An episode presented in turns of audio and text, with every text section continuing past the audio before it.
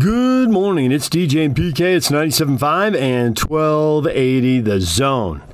It is a much better morning in Milwaukee this morning. Yes, the Bucks did it. They won Game 3. And now they get a couple days off, rest up. We're just going to see starters playing huge minutes in this series. There is no reason not to play starters huge minutes in this series at this point. They had Friday and Saturday off to get ready for that Sunday game. They've now got Monday and Tuesday off to get ready for the Wednesday game. Then they'll get Thursday off and Friday off to get ready for Game 5 on Saturday, because now we know that's set for sure. It's this is a very slow, very slow pace for the NBA Finals. So we ought to just see more starters play big minutes. And who played bigger minutes than Giannis Antetokounmpo? Really good. You're a two-time NBA MVP. You've gotten your team to the finals for the first time. And came up big in Game 2 and it wasn't enough. Came up big in Game 3 and it was enough. And the 41 points and 13 rebounds just jumps out at you. But Antetokounmpo's numbers in Game 3 looked a lot like the numbers in Game 2. And obviously, they lost Game 2 decisively, and they won Game 3 comfortably. I thought the fourth quarter was basically garbage time. I mean, there was a chance something could have happened, but it just didn't seem realistic, and at no point did I ever feel like the Suns had a run going that was going to win the game or really even make it interesting. The fourth quarter was just it was garbage time. The two key stretches in the game, the Bucks ending the first half on a 10-0 run and ending the third quarter on a 16-0 run. If this was a fight, you know, the first one was a left jab that rocked somebody, and then the second was this big right cross that finished it. It was over. That was the knockout punch. And you could argue that it was that run at the end of the half, it was 30-9 to end the half and 10-0. So you're on a 20-9 run, and then you stack a 10-0 on top of it. The Bucks are actually down, and I wondered, okay, are they going to get this done or not? As we got in, early into the second quarter there, when are we going to see a run out of them, see a spark? And then sure enough, there it was. Antetokounmpo was good, and I thought the others just kind of filled in, which I think for Milwaukee is actually the best case scenario. Why have Middleton have the big 30-point game when you already won by 20? Right? You didn't need it. I think Middleton is still due a big game. Maybe the Suns will just shut him down this whole tournament or the whole series. But you would think Holiday would go off at some point. You definitely I expect Middleton to go off at some point. And they were steady. Middleton I thought was really good in the second quarter, gave him a big scoring punch there. And I thought Holiday had a good run there in the third quarter, got it rolling, hit some big shots, hit a couple of step-back threes. But I think if you go away from the scoring, a couple things. The Suns were not disruptive on defense. They were not the aggressor. They did not force a lot of steals. The Bucks were comfortable. They got where they wanted to go, and they didn't really turn the ball over in the process. It was pretty easy to get where they wanted to go. I think at the end of the third quarter, the turnovers were like 13-8 or maybe 6, something like that. I mean, that's just not very many turnovers at all. And, turnovers aren't the end-all, be-all, and some turnovers are worse than others. Certainly, you turn the ball over at the top of the key, it's probably a layup or dunk going the other way. You take a charge or you throw the ball out of bounds, it's a turnover, but at least you get to set your defense up. But the fact is, when you turn the ball over, you average 0 points per possession. So they're still not good. But the Bucks just got on a roll. And then the other thing was the second shots, because offensive rebounds. Again, I think it tightened up a little later in the game, but after three quarters, I think it was 11 offensive rebounds for the Bucks and 3 for the Suns. You're not getting enough second shots, and they're getting too many. And second shots, they tend to come in two varieties, and they're both awesome. One, you're right at the rim, and you're getting a follow dunk or a tip in or something. You're going to get a high percentage of those. And then the other is to get the offensive rebound, and it's a little bit of a scramble and everybody's fighting for the ball. If you get it, you kick it out, you probably have an open three-point shooter. And those are deadly, right? The feet are set. You're not on the move. You get a good look. The pass is usually coming from the basket, so you're usually already squared up to the rim. I mean, really, for a three-point shooter, it's kind of a dream. Yeah, I'll take that off an offensive rebound. Absolutely. So the Bucks win, and it doesn't mean much if the Suns win Game 4, right? Because then they just go home and close it out in 5. And I mean, yes, the Suns fans want to sweep, but if you told a Suns fan that they're going to win at 5 and have a chance to win it at home, I mean, they'll probably have what the Bucks had last night, right? The sellout crowd and then thousands outside the arena. If I were the Suns, I'd set something up like that. The problem in Phoenix is it's so early and it's so hot. That's the only thing that could prevent that. So maybe people wouldn't want to be out there, but they'll be out on the streets if they win, right? So why not do it at home if you have a chance? So the Suns, it's not like they're in a bad spot, but obviously Milwaukee's in a much better spot because 3-0, nobody's come back. Nobody in NBA history has come back from an 0-3 deficit. So Milwaukee avoids that, and now they got a couple days to rest up, and they can just keep playing. I think both teams can just keep playing their starters 40 minutes. Play them the big minutes, right? So why not at this point? The games are coming. You like to say the games are coming fast and furiously. No, they're coming very slowly every third day. For games, there was only 2 days between games 1 and 2, but three days for games 3, 4, and 5. So, and then of course there's the Olympic team that can't wait. They don't want a long series. They got three guys. A quarter of the team are in the NBA Finals. Booker and Middleton and Holiday, and the U.S. Olympic team losing to Nigeria. Epke Udoh, former Jazz guy. Mione, current Jazz guy. Not good. I mean, I know it's just an exhibition game, and the other team's been together 3 weeks, and you've been together a few days, but still not good. Not good. We'll get to that later in the show. All right, more to come. DJ and PK, it's 97.5 and 1280 The Zone.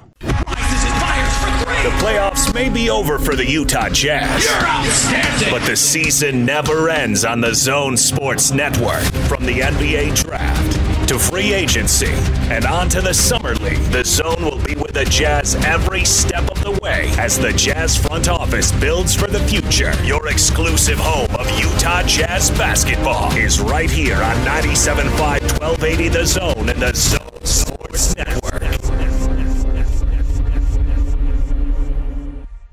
DJ and PK, it's 97.5 and 1280 The Zone.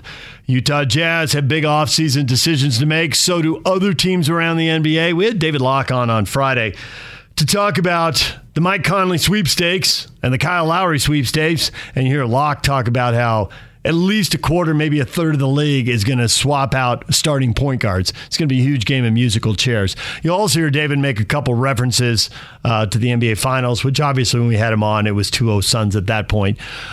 Here's David Locke on the Jazz offseason with PK and I on 97.5 at 1280 The Zone. David, good morning. Hello, David. How are you? Good. What's the best thing going on in your world? The best thing going on in my world, probably this show. Okay. That includes Patrick, you know. And Jake, and you, and the whole gang. I know, but just particularly. PK, how are you? Oh, man, I'm great. What's the best thing going on in your world? My health. I like it. So, David, the question now of the day. Should it be the Jazz and the Suns' shoes right now? I'm actually going to just tip my hat to the Suns at this point. They've been great. They just keep getting better every playoff series. They made every shot imaginable last night. I thought the first two games of this series were the two best games I've ever seen them play. I thought they've been wildly impressive. They're without weakness. They don't roll anyone out there. They check all the boxes. One of my big boxes is you got to have 240 minutes of basketball. In other words, 48 times 5. Every guy that gets out there's got to be able to play and bring it and be without weakness. They don't really, there's not a lot of guys to go hunt defensively. They don't have tremendous weakness. They really move the basketball beautifully. Booker and Chris Paul have a great feel of when it is their time compared to when it's time to swing. DeAndre Ayton's defense, which, 24 months ago was like the laughing stock of the league, maybe even more recently than that, it's actually pretty dang good, man. When he's like the one-man wall and Giannis is coming at him, he's been good. They've got shooters galore. They're good. So, I guess you could say that, and maybe we would have beat him. We were pretty good too, but they've just been so good. I don't think it's appropriate to make comments that would, whether you mean it to be or not, would definitely be degrading what they've accomplished. You see a lot of similarities, though, with the Jazz? Some. They both move it really well. They both are loaded with shooters. Chris Paul's a unique talent that we don't have. There just isn't. The last player in my mind that was like Chris Paul is probably John Stockton. And then if Chris Paul wins this, he changes. He actually, I probably guess he'll go down, unfortunately above John in the history of point guards if he had the title. is just doing, you know, a little bit more scoring than John ever did and then wins the title, that's a big deal.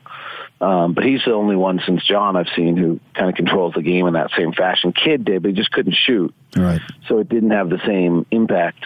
So Chris Paul's just such a tremendous force. That's where I think the comparisons between us stop. Mike's really good, but, you know, Chris is different. Yeah. David Locke joining us here on 97.5 and 1280 The Zone. With Dennis Lindsey no longer calling the shots day to day, Justin Zanik is. Is there a big difference in their basketball philosophy? I mean, they're working together, so I wouldn't think there's a lot, but everybody's a little different. So I'm just wondering, in these offseason personnel moves, draft trades, free agency, whatever, is there going to be a slightly different spin, a slightly different look we're not used to? So I don't think there's a big difference in their basketball minds. I think from everything I've ever talked to either of them or heard from other people, they were pretty in line with things. The only difference that I think might exist, and, you know, I know it's hard, like, because you say something gets quoted and then it's like it's 100%. Like, this is just a thought. Like, it's not a... I don't, you know, if I say this and then Justin were to pick up the phone and call me and go, I don't think that's accurate, I'd be like, okay, yeah, you're totally right. Like, so I don't say this with like an abundance of confidence. Dennis to me kind of wanted a lot of different people's points of view and wanted a lot of conversation about things and, you know, kind of would line everything, do all just essence of hours of preparation. And then, I don't know what the right word is. He was always ready to act, but let's say maybe there was a passivity to that. Like, he's ready to act, but the world's got to open up for him. And then he acted, right? If that makes sense. Whereas my vibe with Justin is that Justin's going to, like, open the door to go act. Does that make sense? Explain that a little bit more. I don't know if I can, because... It's not. Are you saying Justin's going to be aggressive? But I was going to say, is Justin a little more aggressive? Is that what you're getting at? No, I'm trying to not say that actually, because I think that would imply that Dennis wasn't aggressive. But I mean, maybe just a little bit more.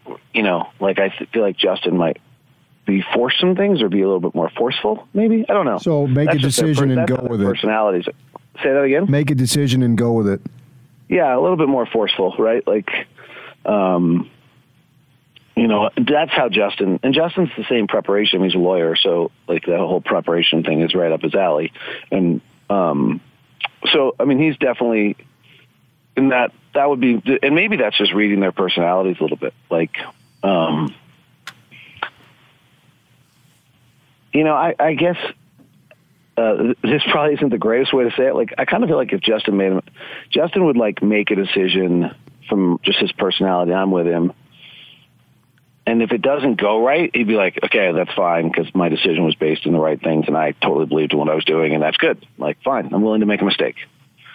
Where Dennis had more, to me, of like that Obama analytical, like let's investigate every single angle of everything. More deliberate. Yeah.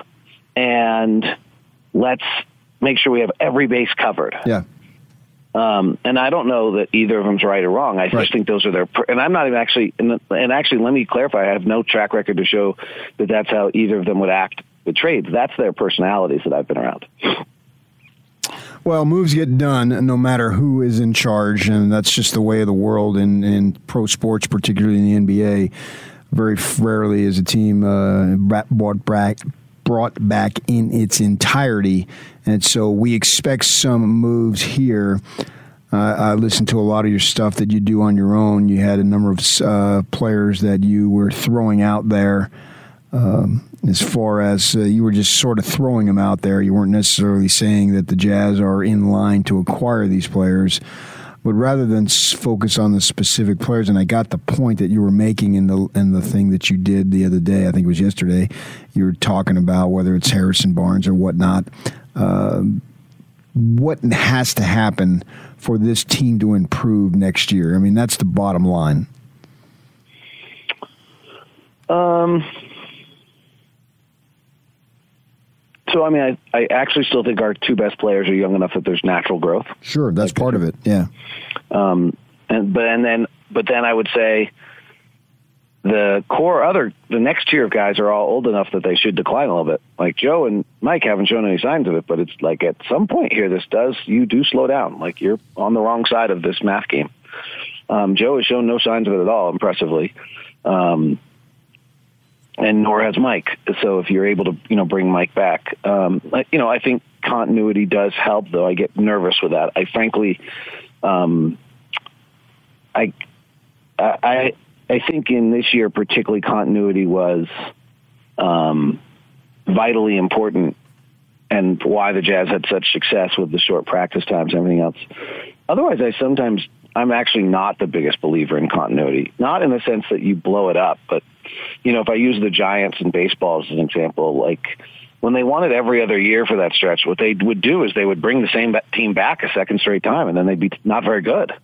Because it's not the same year. Like, it's different. Everyone's contract is different. Everyone's talked to different people in the offseason. Everyone's a year older. Like, you're not the same. And frankly, from the Jazz standpoint, the Alec Burks, was it Kyle Korver for Alec Burks trade? What happened in Brooklyn when we traded Alec? Like the two times I've been with the Jazz, there have been two signature moves in Dennis's tenure were trades. One was trading Alec Burks when we were in Brooklyn, and the other was waiving Jeff Green when we were in Miami.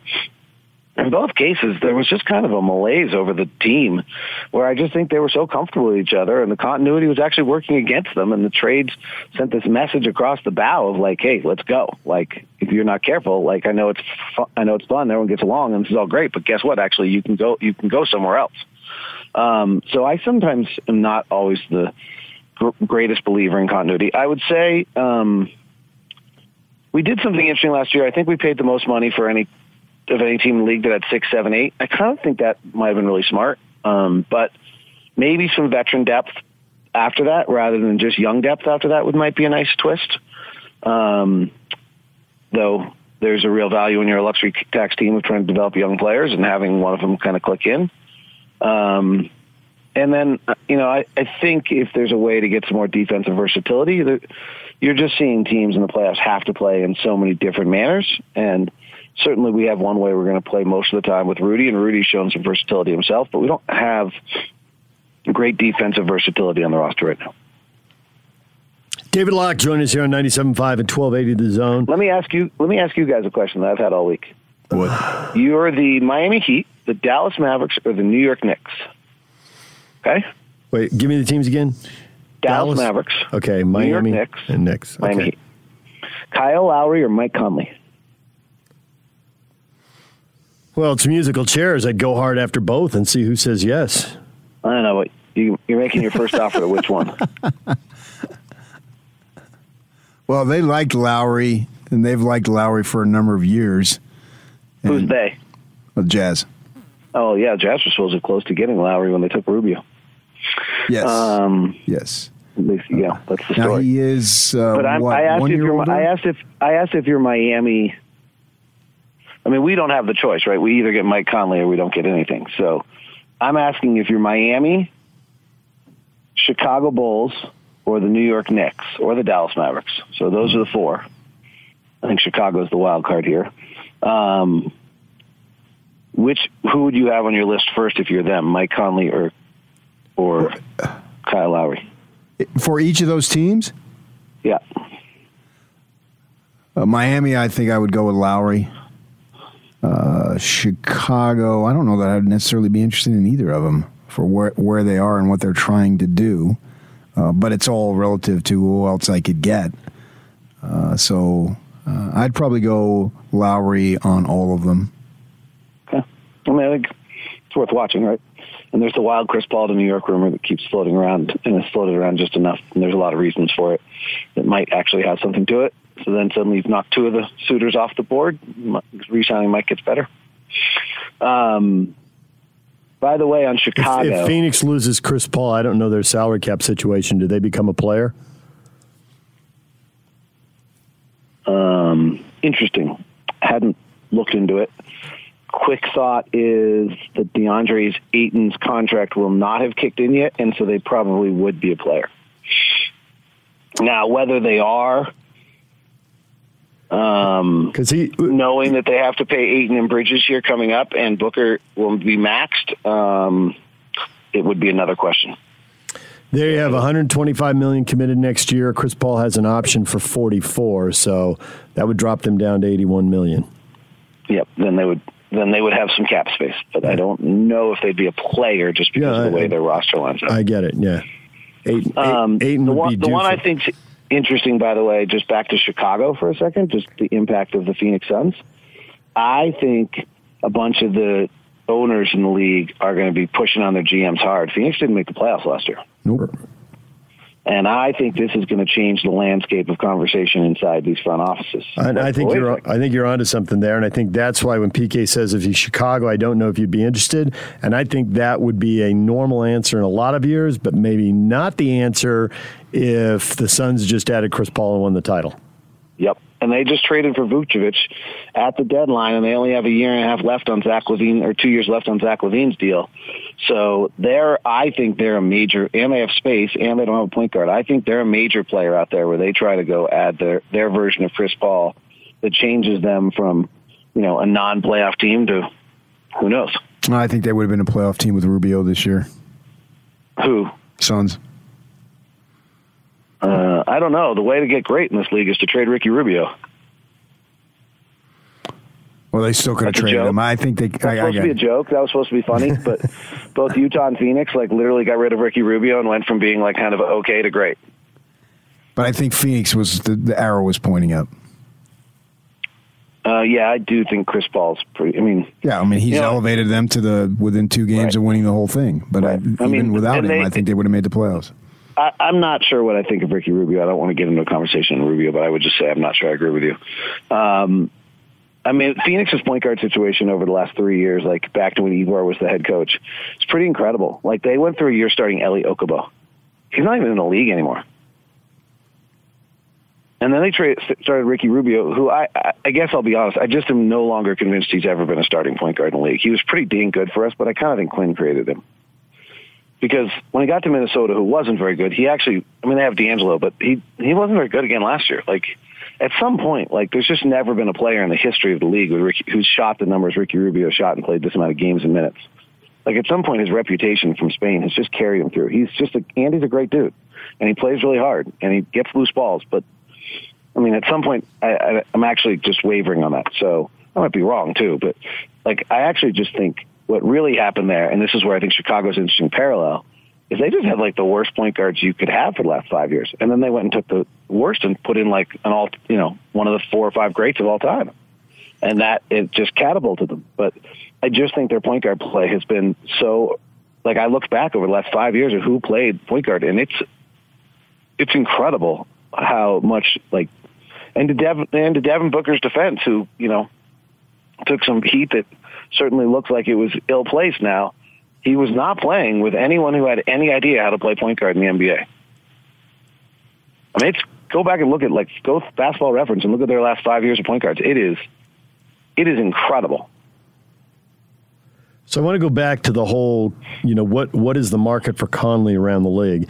You mentioned 4 teams, and everybody will have just seen Chris Paul have this huge impact on the Suns. So even if you value, to go to what you brought up early in the interview, if you value Lowry over Conley, how long are these teams going to value Lowry over Conley? As soon as they realize there's one Kyle Lowry and there's at least 2 and maybe 3 or 4 teams pursuing him, how quickly are they going hard at their second option? Because it's musical chairs here, and there aren't enough point guards. So, but there actually may be enough point guards, depending on what your viewpoint of this. So there's 9 point guards that I think could start that are going to change teams next year. That's a huge number. Right. So Dennis Schroeder, Spencer Dinwiddie, Kemba Walker, there's others. You have to, so Chris Paul obviously is in his own category. And then Kyle Lowry, I think we've kind of decided is probably a tier ahead of Mike Conley, but only a little. So you're right in regards to the musical chairs. But if you could trade for Kemba, are you interested? If you're signing Spencer Dinwiddie, who's younger and bigger, Like, what's your thought on that? Dennis Schroeder can really score it. Like, there's three or four others who, off the top of my head, of course, are not coming to me right now, and they're not the tier of Conley or Lowry. But you know, if Mike Conley at 33 is going to cost you, I don't know, 28, 30 million, Spencer Dinwiddie is going to cost you 20 at a younger age and he's bigger. Well, maybe you do that. Mm-hmm. But he's not really a point guard either. Do you think Conley's going to be able to command or get that type of money, 28 to 30 million? I do think Phoenix making the finals is going to impact his marketplace a little bit. And I think the return to normalcy of society is going to put more pressure on winning on front offices than maybe before. Maybe I'm wrong on that, but that's just a hypothesis that I think ownerships are going to be more eager to be good. Than they have been in the past. And there just aren't that many teams that are tanking, frankly. Right? So I think, you know, like there's two tiers. There's 8 or 9 teams walking around right now that think they should have been the finals where we start, you know, that's how we started the conversation, right? Yeah. This, should Phoenix be Utah? Philadelphia's asking if they should be Milwaukee. Brooklyn's asking if they should be Milwaukee. You know, Boston doesn't probably think they're that far away. Dallas doesn't think they're that far away, where, you know, the Lakers and Clippers are asking the same questions in Denver that we're asking. I mean, that's 11 of the 30 teams right now. Then there's the next tier. And, you know, Chicago thinks they're a player away. Miami still thinks they're contending for a champion, you know, for a possibility. New York doesn't think they're that far away. You know, can they get into that tier? So I just think the league's in a really different place than we've ever seen, where the talent has dispersed as they hoped. There were fewer All-Stars per team on the floor this year. It's the fourth fewest All-Stars per team on the floor during the playoffs than we've ever had in the history of the league. So I think there's a major kind of shift in the league and the impact of the collective bargaining agreement of what 6-7 years ago is actually being felt here, and I think you have more teams competing. So with Conley, the question isn't how good is he, because when he's healthy, he's really good. The question is how often is he going to be healthy, how often is he going to be available, what can be done differently. And then how much of it is just the schedule is going to be different? What can be done differently to make sure he's available for the most important games? I didn't stay at a Holiday Inn Express last night. I got no idea. Okay. What? Oh, brother. I mean, I'll go a different angle on Mike Conley. What I think it's interesting on Mike Conley's market is there's just so many reasons why I think it can get inflated, which is not great for the Jazz. So for the Jazz, it gets inflated because we really don't have another option. If we don't re-sign him, it's not like we get that gap space and get to fill it. So you suddenly have a real roster-building challenge going on. And, you know, for Chicago, his market value kind of goes through the roof because they have cap money to spend. And if you don't, you know, if you don't spend it, you kind of can. There's a little different because they don't have rookies they have to pay that fill the gap, but. You know, for some of the young teams that have, like this is what happened with Atlanta last year and it turned out okay for them, is they had cap money. If they didn't spend it, it was gone. Because by the time they'd spend it, then if they didn't spend it last summer, then they signed John Collins and Trey Young gets his extension and things like that. And suddenly they don't actually have their money anymore. So, you know, cap room doesn't always roll in the next year. So in a bunch of these teams' cases, if you don't use it now, like in the case of Dallas, if they don't use it now, then Luka's contract kicks in and they don't actually have it. So then they can't afford to kind of go through this process and not add something right now. And so that adds, you know, even that inflates the market for that reason. You know, New York's got momentum right now. That might inflate the market for that reason. I think the urgency of ownership to win more coming out of the pandemic than others inflates the market. So those are the things that I think are working against the Jazz or just for the players in the circumstance where I think despite their age, these players may end up with some really good deals and actually longer than you're comfortable with. And then you got something on the backside you really got to deal with, which is scary. All right, David, we will leave for the reasons you just talked about that I have no expertise on how to get hamstrings healthy. Yeah. All right, David, we will leave it right there. We appreciate your time. Thanks for joining us, and we'll talk to you again. Okay, talk to you soon. There's David Locke with PK and I on 97.5 and 1280 The Zone. When we come back, Barry Trammell. Parallel lives in a different universe. Well, a different time zone, different state. Barry Trammell writes in Oklahoma, has for years, covers the Sooners and the Oklahoma State Cowboys. How is name, image, and likeness going to alter college football's power structure, if at all, and also the Thunder in the big rebuild. We'll talk with Barry next. Stay with us. The playoffs may be over for the Utah Jazz, but the season never ends on the Zone Sports Network. From the NBA draft to free agency and on to the Summer League, the Zone will be with the Jazz every step of the way as the Jazz front office builds for the future. Your exclusive home of Utah Jazz basketball is right here on 97.5 1280 The Zone and the Zone Sports Network.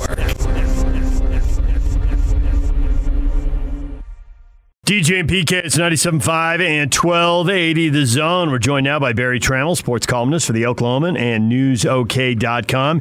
He joins us on the Smart Rain guest line. It's no secret that Utah's in an extreme drought currently, and that's why Smart Rain is a solution for any commercial property concerned about water consumption while managing irrigation. Find out more at smartrain.net. Barry, good morning. Welcome back to the show. Well, thanks, guys. I always enjoyed. Hey, I apologize for missing you an hour ago. I had my phone off and didn't know it. And no excuse. I just screwed up. I apologize. Well, you built up some goodwill here, so I wouldn't worry about it. You can. Well, I was hoping that was the case. That was my hope. So we are curious about multiple things and how things are playing out in a market that's a little different and yet kind of the same. And name, image, and likeness. The gates are open. The land rush has begun. Are the Sooners going to get to the money sooner? I guess is the question. And I'm wondering how much, I mean, it's interesting on one level, but the Sooners are at such an elite level. Is it going to change much? Are they going to pry kids away from Clemson and Alabama? Because they're getting pretty much everybody else they want and winning nonstop. How much is this impacting the product on the field at Oklahoma, you think? See, I don't think it's going to impact the game very much at all across America. Alabama's still going to get the cream of the crop, and as you said, the next tier down is going to. I don't see how this is going to change. The only thing I could see is potentially somebody like Oregon. There are laws or rules in place to keep somebody like Phil Knight from doing too much. But if you can circumvent that, Nike's got the wherewithal to make an impact. But this joker down in Miami yesterday, who owns some martial arts studios, is going to pay all the Hurricanes. I mean, that's a lark. I mean, this guy's not going to pay $500,000 a year for Miami football. So what we're going to have is we're going to have a big boom, and then we're going to have a big bust. And some kids will end up on the good end, and some won't. But I don't think it's going to change the food chain of college football at all. Yeah, I probably most likely agree with you. I guess I'd have to see some evidence. But if you're looking for a change in the balance of power, it's more along the lines of the rich get richer, so which is not changing the balance of power. It's just continuing it. But I am wondering, a kid like Spencer Rattler comes there, and I grew up in Phoenix, went to Arizona State, and he's a local kid and hoping he would stay. Of course he didn't. They normally don't, and they take off. But he's popular and he's good and all that. So what do you think his earning potential could be in college? Oh, I think it's incredibly high. I doubt one of these kids ends up with $1 million a year. But I think there'll be a few that get into six figures. I don't think there's much doubt about that. I think Zion would have at Duke in basketball, and I think some of these football players will. The boogeyman in people like me's eyes or my mind are boosters and, sort of traditional forms of car dealers, that kind of thing, traditional forms of paying players. But the truth is, the big money's in this social media, internet stuff. TikTok, YouTube, all that stuff with followers, and so that's going to require a confluence of big name and really adeptness at working the branding of social media, which some guys have and some don't. Some girls have, some don't. I mean, you guys have read about those two gals at Fresno State that signed for $500,000 or whatever because they got 4 million followers. So it's sort of an unknown frontier for us because we really don't know. People like you and me, I'm making assumptions about you guys, but I assume you're not, swimming up to your eyeballs in social media. And so I think it's sort of an unknown frontier for us, but that's where some big money is. And that's where you're going to see some surprises. I think you're going to see different kinds of sports. It's not just going to be the Alabama linebacker. It's going to be the Florida State softball center fielder, and it's going to be a Nebraska volleyball player, and it's going to be a, Penn State wrestler. We got a kid up at Oklahoma State, national champion wrestler, got an incredible personality, and within the sport of wrestling, he's like an icon. He signed a big apparel deal already. Ahead of any football player in the state that we can tell. So it's that kind of thing. Sort of the niche markets are really going to go after some of these athletes. So I think that's the thing to look out for. Somebody like Spencer Rattler clearly has a lot of opportunity. He could do some national brands. I mean, he could do some traditional forms of commercials. Endorsements, those kinds of things, but it's that niche social media market that where there's going to be a lot of money changing hands. So I think I know what you're going to say to this, but I'm going to ask it anyway just to make sure, because from the football competitive standpoint, is there a chance that an Oklahoma State or a Utah pulls a recruit away from USC who says, hey, I'd rather be the big man on campus here than the 20th biggest recruit here? Or does a Tulsa or a Boise State or a San Diego State or whoever pull some away from Utah or Oklahoma State? Is there any of that going on? Or even that is too far-fetched? Or coaches are going to make a run at that to see if it works, and nobody's really sure right now? Yeah, I think that's possible. The truth of the matter is, I think you'll see a bigger effect on the transfer portal than maybe high school recruiting, because that's where the bulk of recruiting is shifted to now. For crying out loud, why go waste your time on a kid you don't know if he can play or not? Go waste your time, or go spend your time on a kid you know that can play. So I think all those things are possible. I just don't think they're going to be very prevalent. I mean, I think most players believe they can play at the highest levels, and so this, big fish, small pond is not really sort of in their mentality. They settle for a Tulsa, San Diego State, a Boise State, or an Oklahoma State instead of an Oklahoma. They settle for those kinds of things, but only when they have to. If they have a chance, they tend to go to the big boys, and that's why we don't really see a lot of change in the in the rankings or in the success rate of most of these schools. And so I'm anxious to see how this all plays out, but I think the change will be sort of glacial. I don't think it'll be very fast moving. Do you think that programs will be able to use it to their advantage, or how much can they use it to their advantage in recruiting, whether it's through high school or transfer? Oh yeah, they're all going to say it, and some will have all kinds of examples of why it's true. So we'll see. I don't know if I don't know how much. Well, here's what I don't know, and this is transfers and high school kids. I don't know what priority they will put on financial wherewithal and football wherewithal, or whatever sport. In other words, if you're a big-time football player, you're thinking of the NFL. Now, this stuff on the side, this money, whether it's $10,000, whether it's $100,000, that's nice, and that can make you think. But if you see yourself as a big-time football player, you look at the NFL draft, you say, I'm going to Alabama if I get any sliver of a chance.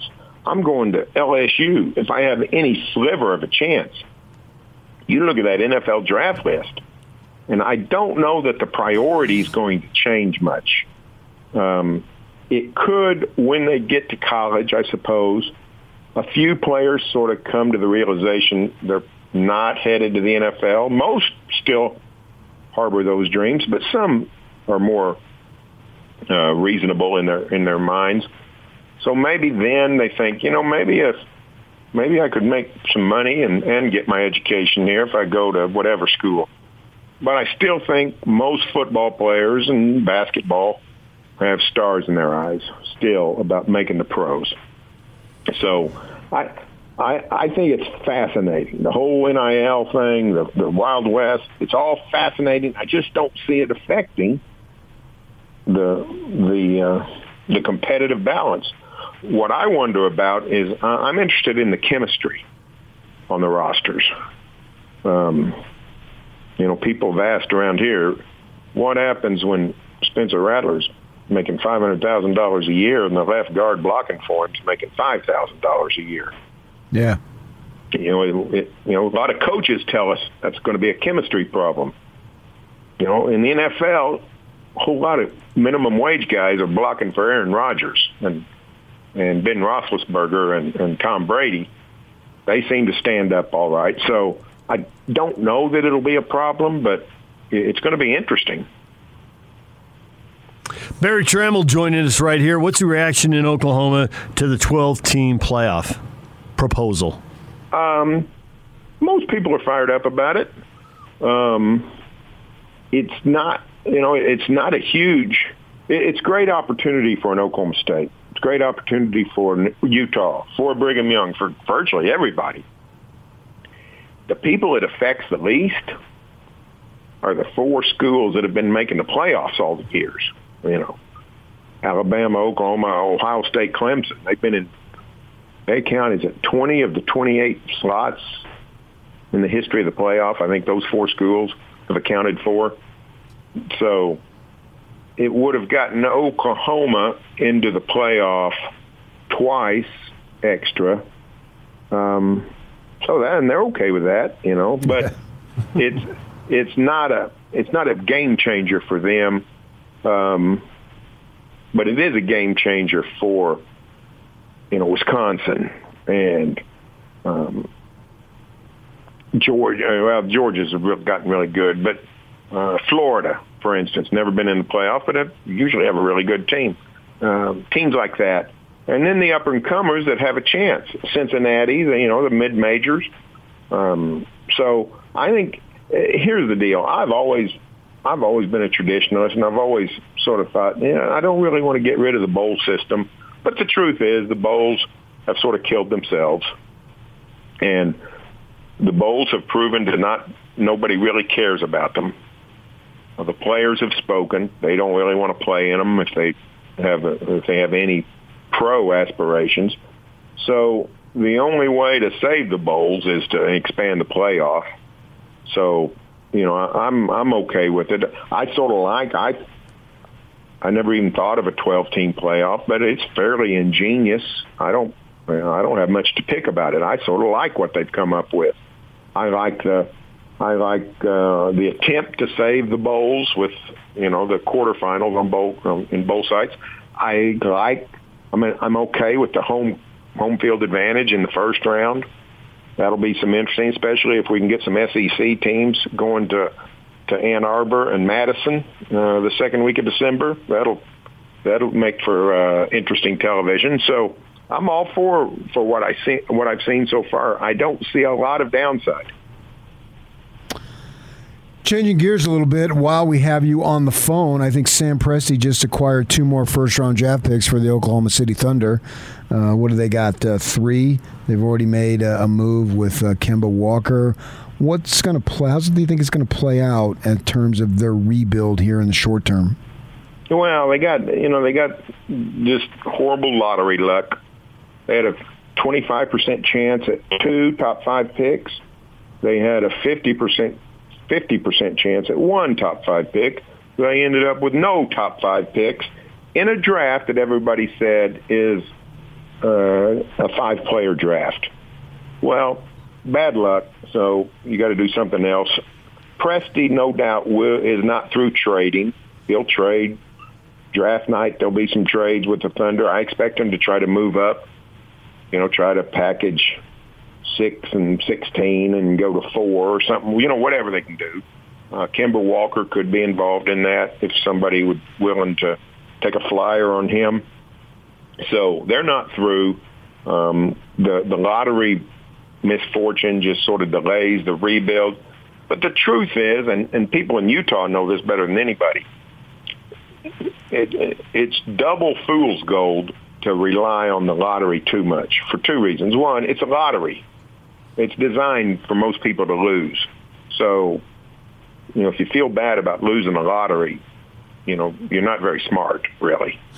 So number two is the draft very rarely goes in linear form.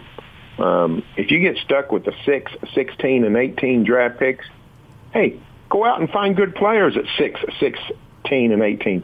Utah had the best record in the league this year, building around two guys. What was Donovan? Number 13 overall, I think, or yeah, 13 like or 14? Yeah. And Gobert, 27? Go find your two ball players at 13 and 27, or 6 and 16 and 18. Go find two players. Don't sit and wallow. People rely too much on the lottery. You know, I equate it to marriage. You know, people spend way too much time on their wedding and not near enough time on their marriage.